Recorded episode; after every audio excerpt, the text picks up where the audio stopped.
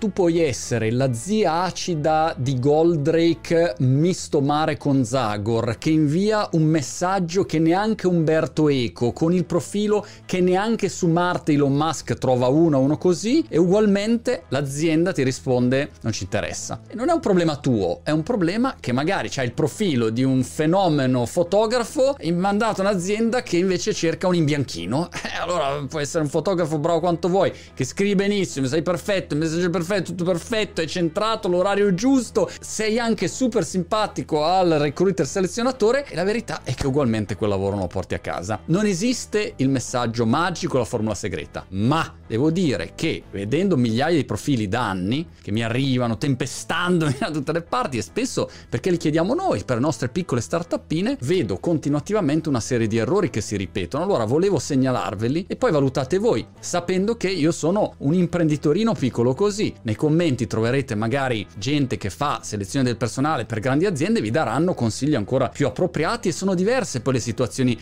se ti candidi per Coca-Cola o ti candidi per four books o competenze, sono dimensioni completamente diverse. Però nel mio piccolo vi segnalo questo. Errore numero uno: mandare un messaggio senza nessuna spiegazione. Sapete quanti messaggi arrivano che dicono semplicemente ciao bla bla bla, vai a vederti il mio profilo LinkedIn, YouTube, vai qua, vai qua. Ma io non vado da nessuna parte. Sei tu che devi conquistare l'attenzione della persona che ti legge, e se hai conquistato l'attenzione della persona che ti legge, a quel punto dirà aspetta che vado ad approfondirmi il suo profilo. Ma prima diventa una botta in faccia che non ha nessun interesse. Via, toglilo. Se non hai neanche il tempo di spendere cinque secondi per provare a partorire quattro righe fatte bene che conquistano il mio interesse, mi fanno capire perché il tuo profilo potrebbe essere interessante, a quel punto non è che vado a fare il giro dei tuoi profili social, YouTube, coso, link di qua il mio portfolio, vai di qua, vai di là. Ma chi sei? Sei tu, d'altronde. Oh, scusa, eh, che ti stai candidando, e l'onere della prova sta a te. Errore numero due: mandare un messaggio senza l'oggetto. Un sacco di messaggi arrivano che non c'è anche l'oggetto.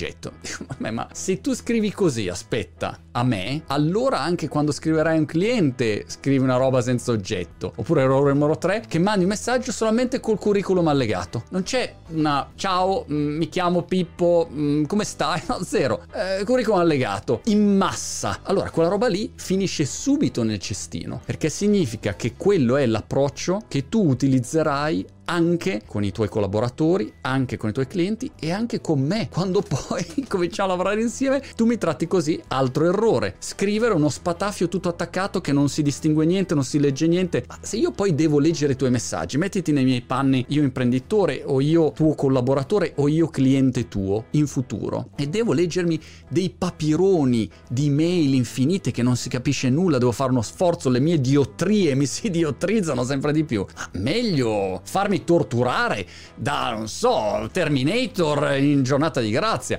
Preferisco lasciar perdere. Quindi anche quella parte va via. Collegati sono altri due errori: scrivere troppa roba o scrivere troppo poco. È sbagliato sia scrivere robe infinite che serve sette ore di tempo per leggere tutto quanto, ma non riesci a condensarmelo un pochino? Sicuro? Proprio sicuro? Magari i punti principali li devi saper condensare. Allo stesso modo, se uno scrive due righe, ciao, ecco il mio profilo, fine, ho capito, ma quindi non mi hai detto nulla, non stai facendo nessun tipo di sforzo per farmi capire che ti interessa davvero lavorare con me, non con gente in generale, con me, con la mia azienda. Perché proprio con la mia azienda? Perché hai scelto la mia? Perché tu dovresti essere adatto rispetto ai nostri progetti? Quello sforzo lo devo vedere. Poche righe, ben fatte, ben scritte, ben leggibili, comprensibili, che facciano vedere una persona capace. Altri due errori collegati: scrivere la storia della tua vita. È bella la storia della tua vita, mi piace, siamo tutti felici della storia della tua vita, però non è il momento giusto quando mandi un messaggio per trovare un lavoro. La storia della tua vita verrà dopo. Se c'è un interesse, uno vede il profilo e poi ci si sente, allora anche capire qual è la storia della tua vita è interessante. Ma di primo acchito, vedere la storia della tua vita quando sei bambino, e i tuoi sforzi, le tue ambizioni, i tuoi sogni,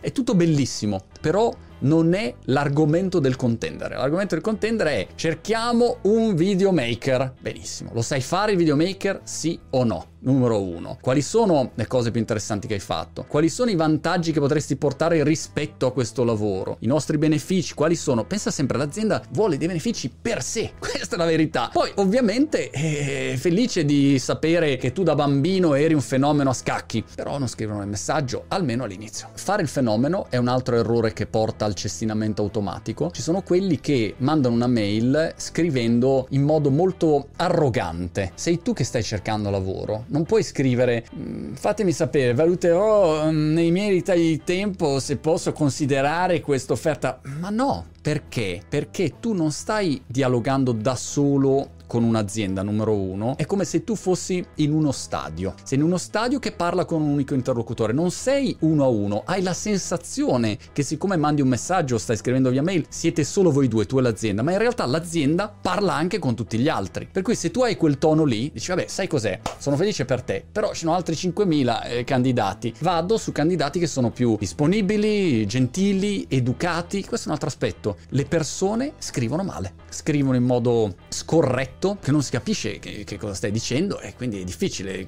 capire. Se non dire italiano non capisco, e allora devi anche saper scrivere, oppure non hanno riletto la mail, ci sono un sacco di errori, oppure hanno un tono, sai, nelle mail magari non sei così, però il tono che traspare in un contenuto scritto a volte è completamente diverso e ti fa percepire in modo sgradevole una persona, e non vuoi avere a che fare con persone sgradevoli nella tua azienda, e per cui vai a cestinare. Tutti i toni un po' arroganti così, oppure i toni clickbait anche non vanno bene. "Monti, il ping pong è bellissimo, eh, sono il tuo supereroe preferito". No, stiamo parlando di un tizio che deve fare la contabilità? Fantastico, parlami di quello. Non cercare di coinvolgermi con cose che non c'entra niente, o che poi non ritrovo nella mail. Se tu mi dici "sono un fenomeno, sono Nembo Kid" e il tuo profilo da Nembo Kid, fantastico. Però già uno che parte così, sono come quelli che partono dicendo "abbiamo un'idea che rivoluzionerà il mondo". Mm, se tu hai un'idea che rivoluziona il mondo, non sei in giro a scrivere che hai un'idea che rivoluzionerà il mondo. Errori, errori, errori. Spero che possano essere delle segnalazioni utili, così quando mandi un messaggio prova a pensarci un attimo e E valutale tu, magari ti servono, magari no, e nei commenti troverete senz'altro